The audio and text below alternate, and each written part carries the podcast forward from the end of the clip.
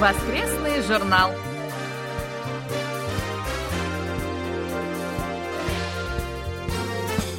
Дорогие друзья, в эфире очередной выпуск воскресной программы Всемирного радио KBS.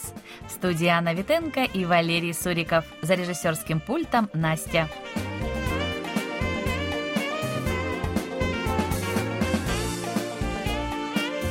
Как обычно, начинаем выпуск с сообщений и напоминаний.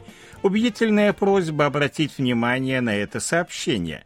До конца года осталось совсем немного времени, и мы должны скоро определить официальных мониторов на 2022 год. Их, как обычно, 25 человек, и если у кого-то есть желание выполнять мониторские обязанности, пожалуйста, нам об этом сообщите. При определении мониторов следующего года мы будем учитывать такие моменты, как количество и периодичность отправки рапорта в течение нынешнего года, принцип ротации, то есть сменяемости, как правило, тех, кто был монитором подряд 2 года, в 3-й раз мы уже не назначаем, а также желание конкретных людей стать мониторами в будущем году.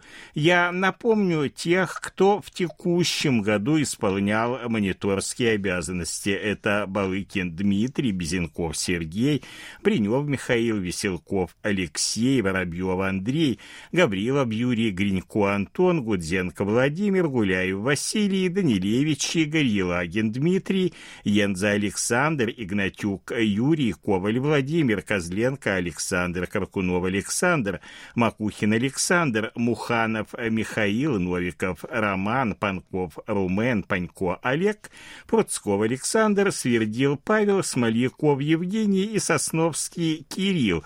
О своем желании стать мониторами в будущем году нам сообщили Дмитрий Кутузов из Рязани, Роман Новиков из Орла, Дмитрий Елагин из Саратова, Анатолий Клепов из Москвы, Александр Пруцков из Рязани, Алексей Веселков из Бердска Новосибирской области и Владимир Пивоваров из Боярки Киевской области. 31 октября мы перешли на зимнее расписание вещания. Наши часовые передачи выходят в эфир ежедневно с 12 до 13 часов по Гринвичу на частоте 1170 кГц, с 13 до 14 часов по Гринвичу на частоте 9645 кГц и с 18 до 19 часов по Гринвичу на частоте 6040 кГц. Просим обратить внимание на то, что радиоцентр в Уфертоне перевел трансляцию нашей передачи на частоте 6040 кГц с передатчиком мощностью 300 кВт на передатчик мощностью 250 кВт. Убедительно просим наших слушателей и прежде всего мониторов почаще принимать наши передачи и оперативно отправлять нам рапорты о приеме. Для нас это очень важно.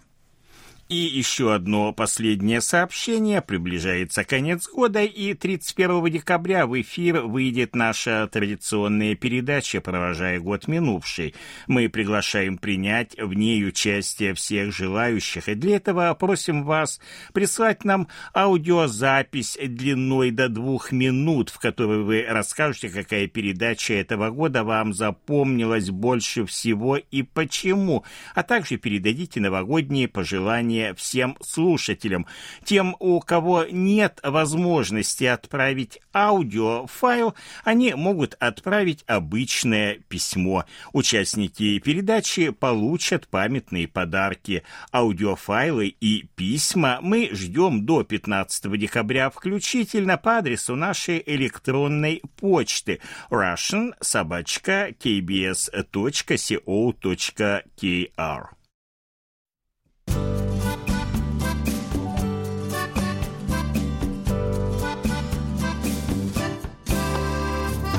Почта недели.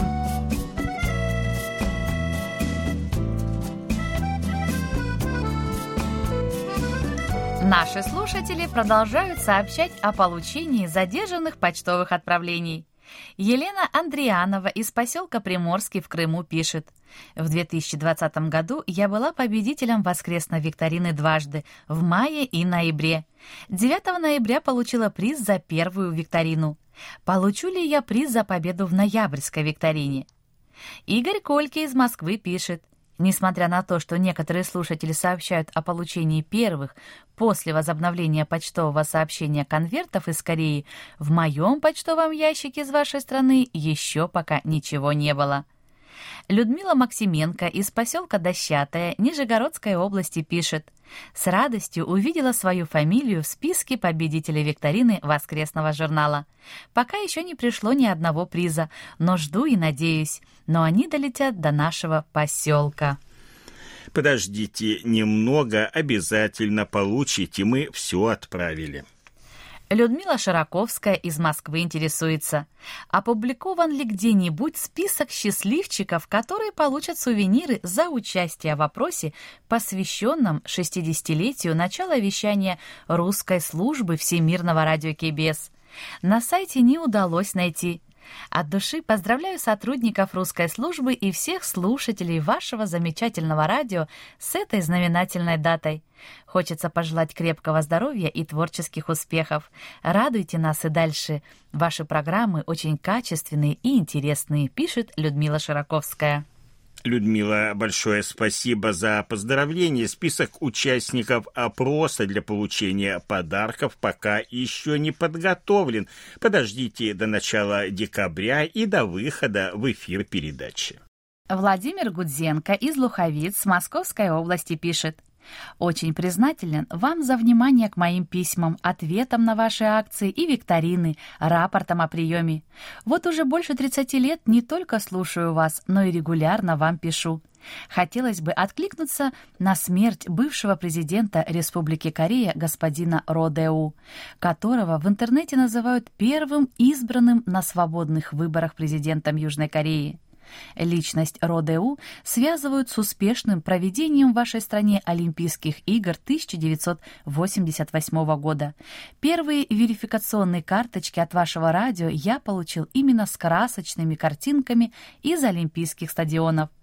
Но этот политический деятель мне больше запомнился своей исторической встречей с Михаилом Сергеевичем Горбачевым, после которой наши страны установили дипломатические отношения. Я думаю, что вклад этого выдающегося президента в жизнь вашей страны незаслуженно забыт и недооценен. Что касается его участия в коррупции, то президент Ро Дэу в этом глубоко раскаялся и попросил прощения у народа, а материальные убытки государству покрыл полностью из собственных денег. Очень хотелось бы также откликнуться на постепенное введение так называемого «плана жизни с COVID-19». Я считаю, что поскольку Республика Корея одна из первых ввела ограничения, связанные с распространением коронавируса, то она должна стать одной из стран, постепенно отменивших все эти ограничения. Полагаю, что решение о жизни с COVID-19 является единственно правильным, поскольку победа над пандемией посредством введения всеобщего карантина пока невозможна, и, по мнению специалистов, она является утопией. Поэтому, на мой взгляд, следует продолжать жить вместе с этим вирусом, абсолютная победа над которым, в принципе, невозможна, а имитация борьбы с ним уже привела к огромным потерям для многих стран». Владимир Иванович, большое спасибо за подробное содержательное письмо. Конечно же, нельзя с вами не согласиться. У бывшего президента Ро Дэу действительно очень много заслуг, и о них помнят. Что же касается плана жизни с COVID-19, то посмотрим, насколько он своевременно введен в действие и насколько будет эффективен. Владимир Гудзенко продолжает. Многие сообщения информационной ленты вашего радио трудно понятны вашим зарубежным слушателям и нуждаются в объяснениях, которых вы, однако, не даете. Речь идет о введении наказаний за незаконную торговлю водным раствором мочевины и о попытках правительства вашей страны решить проблему нехватки этого вещества путем привлечения стратегического запаса и срочных закупках мочевины за рубежом. Разгадка этих информационных сообщений представляется мне следующей. В Республике Корея с целью экономии дорогостоящего бензина в большегрузных транспортных средствах используется в качестве горючего дизельного топлива или солярка. Но согласно требованию властей, каждый такой работающий на дизельном топливе двигатель должен быть оснащен установкой очистки выхлопных газов, в которых применяется раствор мочевины или карбамида. То есть дефицит раствора мочевины и наказание за его незаконную продажу вызваны необходимостью исполнения требования власти о том, что каждый водитель транспортного средства на дизельном топливе должен использовать в своей машине этот раствор. Следует еще сказать об очень популярных в вашей стране обогревателях, работающих на том же дизельном топливе, которые используют для быстрого и эффективного обогрева в зимнее время небольших помещений в городах, таких как небольшие лавки или магазины. На этот раз солярка или дизельное топливо используется уже с целью экономии другого дорогостоящего источника энергии – электричества. Но от владельцев таких обогревателей вроде бы не требуют иметь очистители воздуха на основе раствора мочевины. Владимир Иванович, спасибо за письмо. Мы говорили вообще-то в выпусках новостей о предназначении водного раствора мочевины, но вы вот еще раз нам объяснили, и большое вам за это спасибо. Что касается дизельных обогревателей, то с ними нет такой проблемы из-за небольшого объема потребления дизельного топлива. Кроме того, такие обогреватели в Корее менее популярны, чем газовые. Вот я, например, дизельные обогреватели видел, может быть, 2-3 раза, а газовые в основном в магазинах и в маленьких офисах используются. Роман Новиков из Орла пишет. Большое спасибо за вкусные истории в рубрике «Живя в Корее» воскресного журнала. Все перечисленные блюда я часто ел в Мьянме, где, можно сказать, кореемания. На всех местных телеканалах дорамы, легко найти корейскую еду, а корейский язык занимает второе место по популярности у студентов после английского. На мой вкус, онмук – самая вкусная закуска. Я вообще большой любитель корейской кухни, очень по душе. А в КНДР и правда нет токпоки.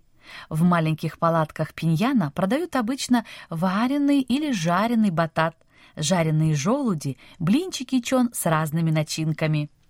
Роман, большое спасибо за письмо. Рады, что наши передачи вам нравятся. Николай Ларин из села Жаворонки Московской области пишет. Благодарю сотрудников русской службы Всемирного радио и КБС за актуальные сообщения, которые были посвящены сотрудничеству Республики Корея и США по вопросам разоружения и нераспространения ядерного оружия, а также возобновления мирного процесса на Корейском полуострове. В частности, представители Республики Корея и США в Вашингтоне подчеркнули важность сотрудничества в таких сферах, как нераспространение ядерного, биологического, химического, а также космического вооружения. Они договорились провести в Сеуле 5-й диалог по космической политике в следующем году. Надеюсь на то, что проблемы, поднятые на переговорах в Вашингтоне, будут в дальнейшем успешно решаться. Николай Егорович, спасибо вам за письмо, и мы тоже на это искренне надеемся. Анатолий Клепов из Москвы пишет. 8 ноября в программе «Сеул сегодня» понравился рассказ о разных профессиях в Республике Корея.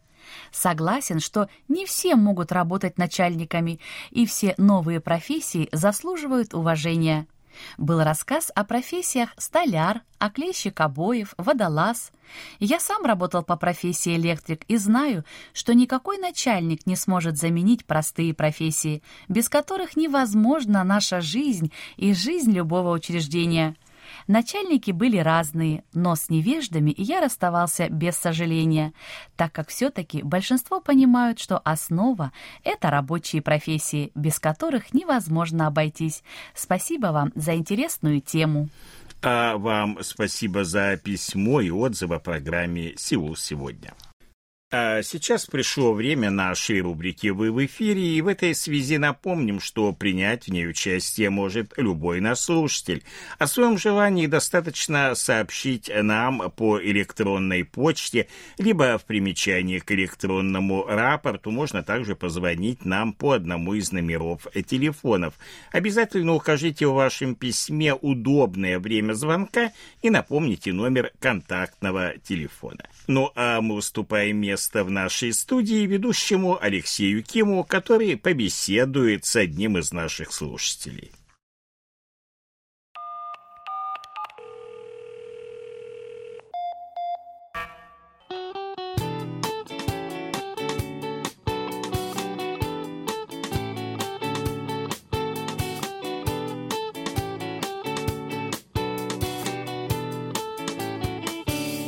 Вы в эфире.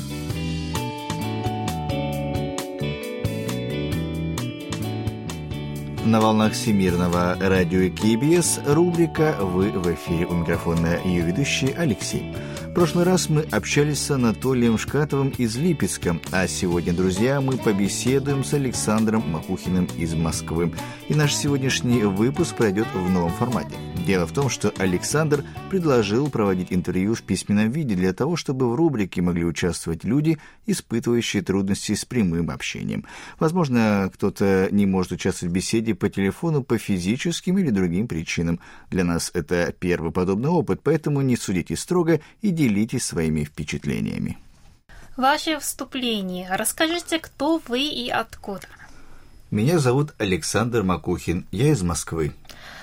Вы говорили, что вы являетесь инвалидом, и вам сложно говорить. Именно поэтому вы предложили проводить интервью в письменном формате для людей, которые испытывают трудности с речью. А как вы оказались в таком положении? При родах была допущена врачебная ошибка. Вовремя не приняли роды. Плод задохнулся. Клиническая смерть и несколько реанимаций. В результате у меня детский церебральный паралич. Вероятно, вам очень трудно писать в таком положении.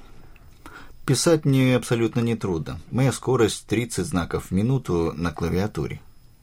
Александр, расскажите вашу историю увлечения радио в целом и нашему радио в частности.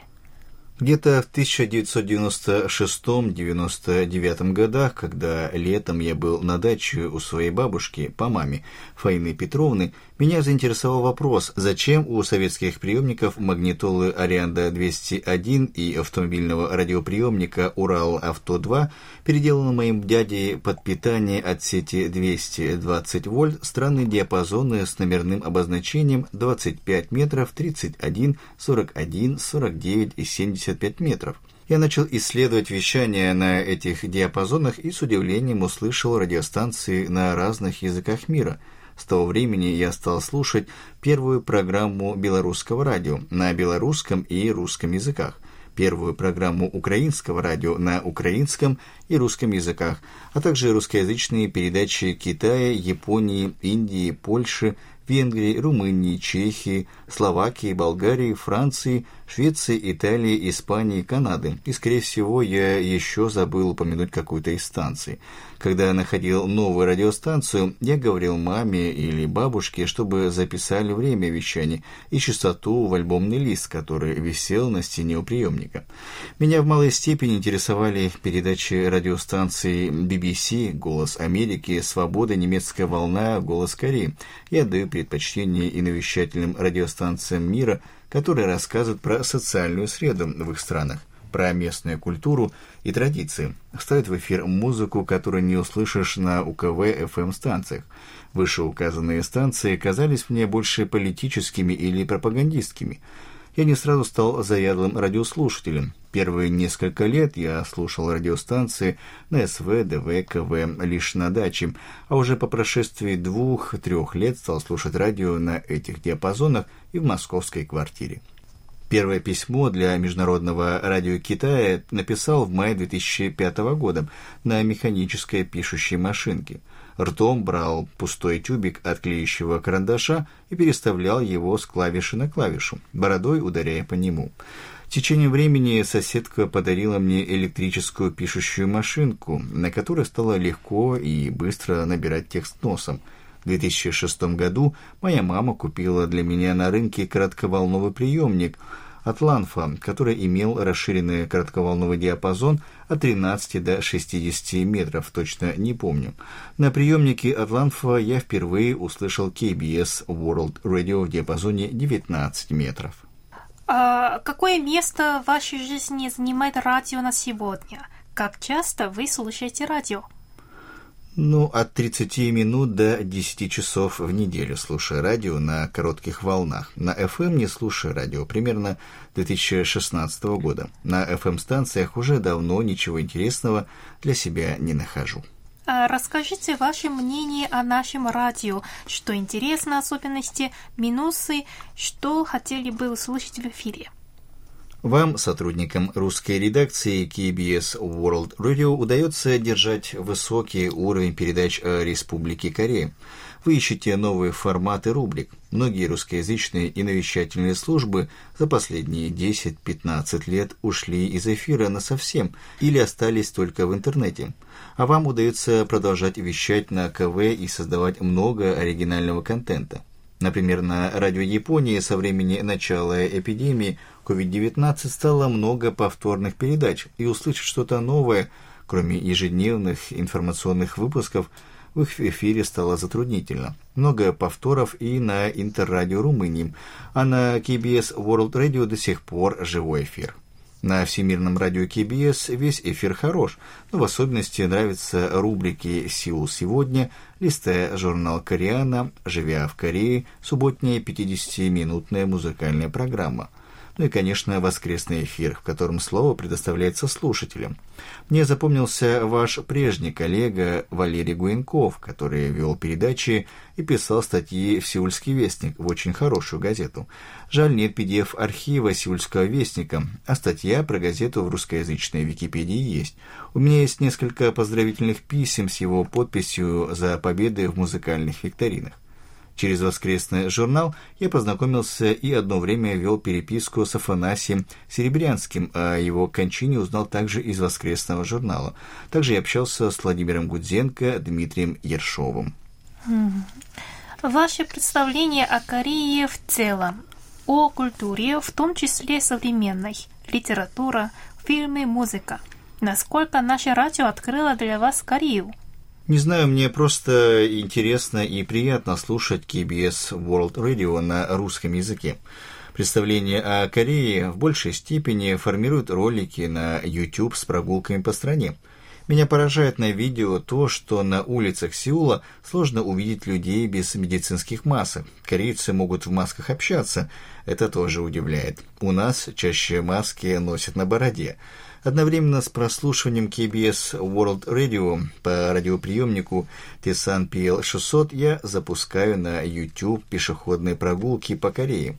Сеул 4К Волкер. Также я начал смотреть «Одино Гейм», что в переводе на русский переводится как «Игра в кальмара».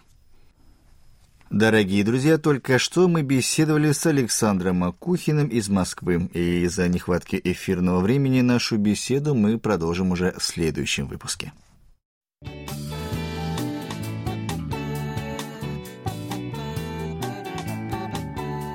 Наш очередной выпуск рубрики «Вы в эфире» подошел к концу. Сегодня мы стали еще чуточку ближе. У микрофона был я, Алексей, за режиссерским пультом Аня. До следующей встречи, друзья. Пока-пока.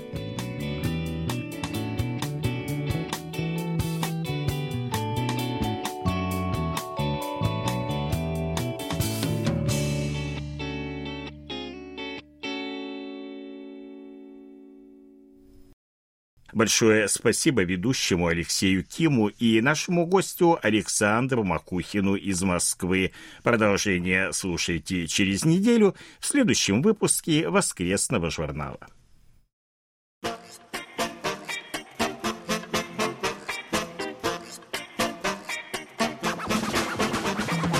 Вопросы и ответы.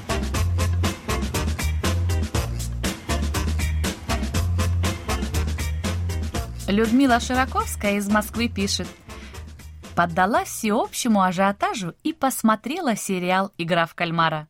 Очень интересное и необычное кино. Интересно было бы узнать о режиссере этого сериала Хван Дон Хёке».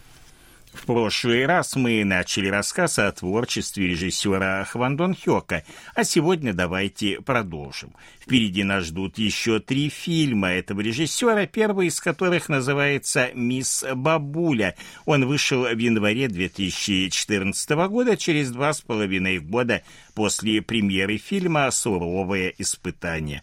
Главные роли в этом фильме исполнили актрисы Намун Хи и Ши Мин Гён.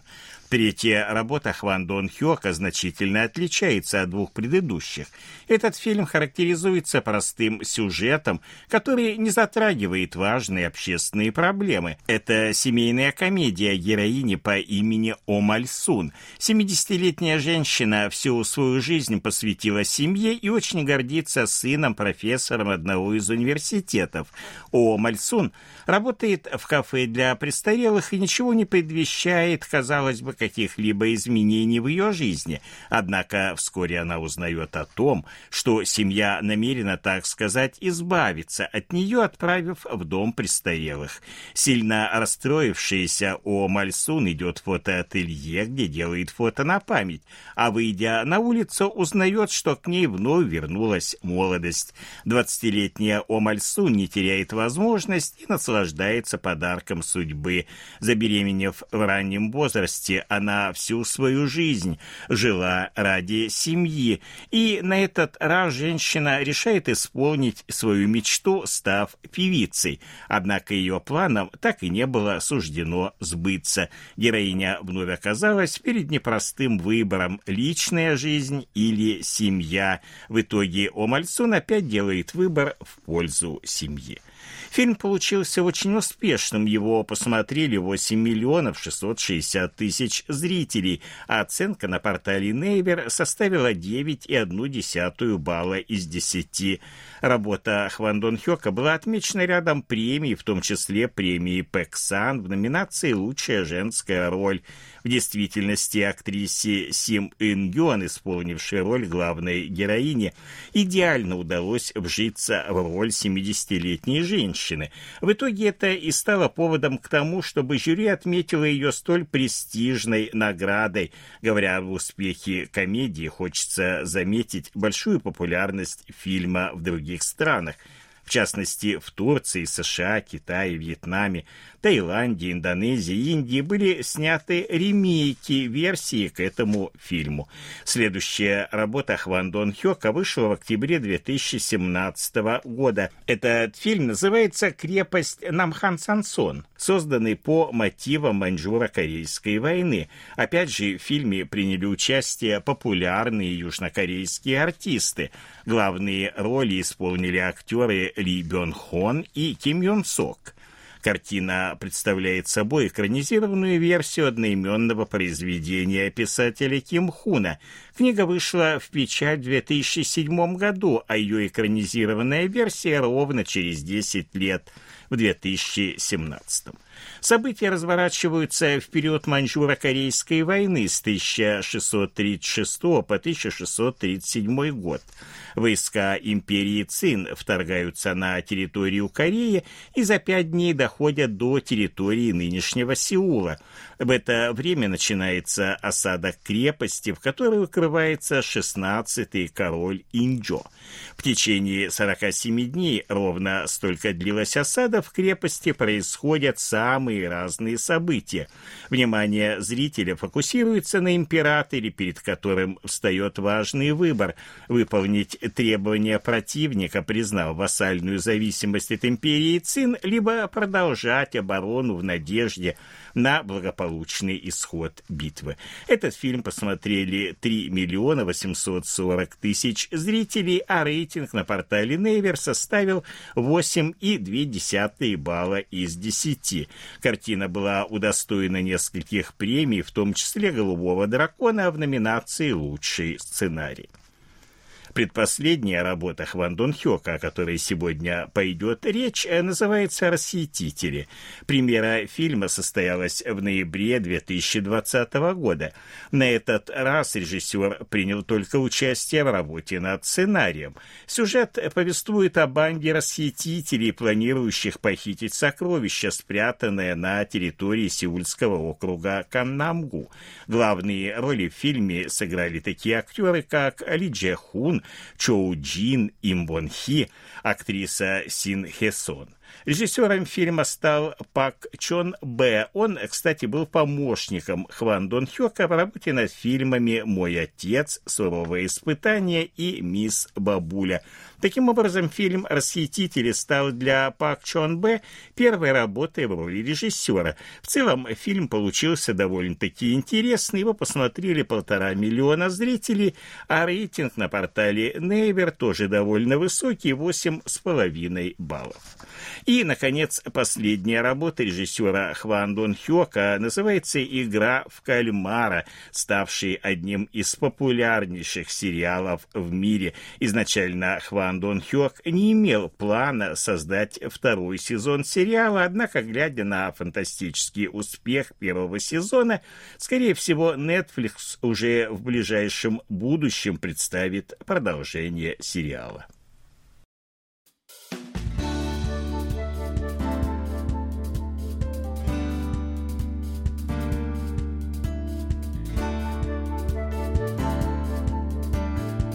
Спасибо за ваши рапорты.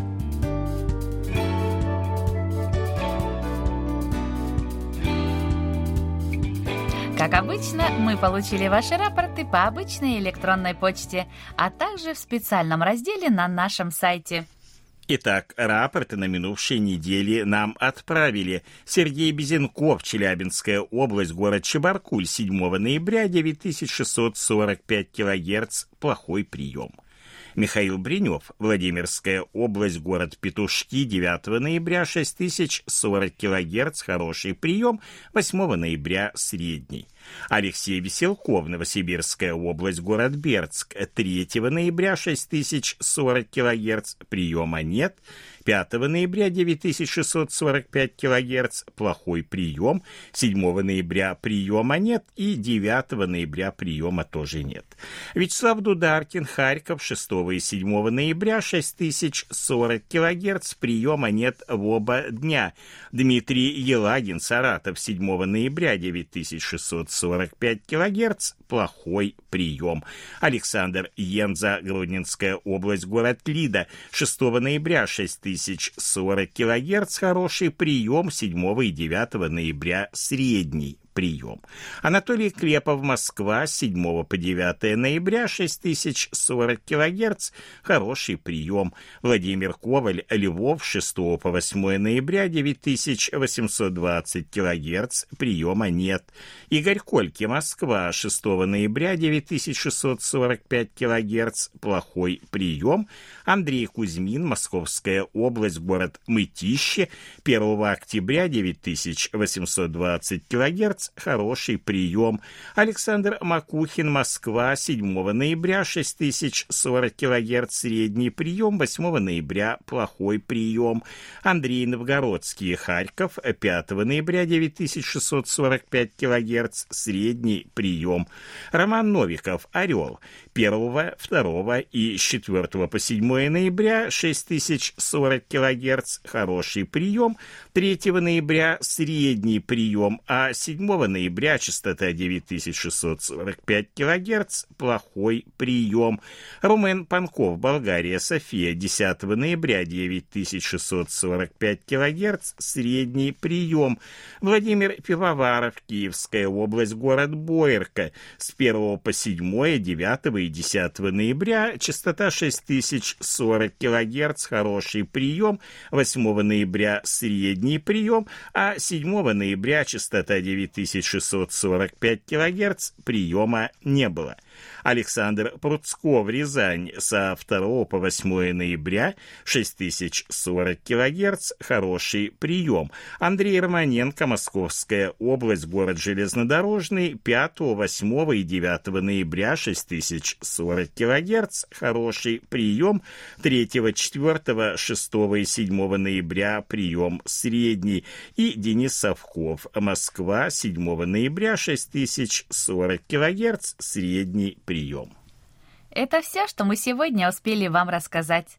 Как всегда, ждем ваших писем с отзывами о передачах, а также вопросов, на которые мы обязательно ответим.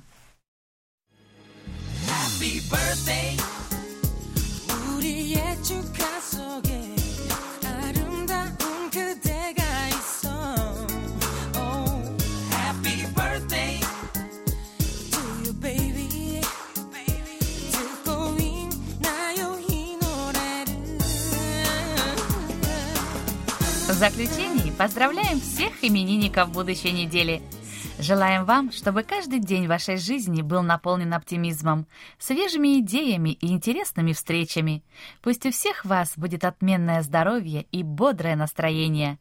Пусть каждое утро встречает вас яркими, солнечными лучами и улыбками близких людей. Счастья вам и удач во всех ваших делах. Пусть сбудутся все ваши мечты.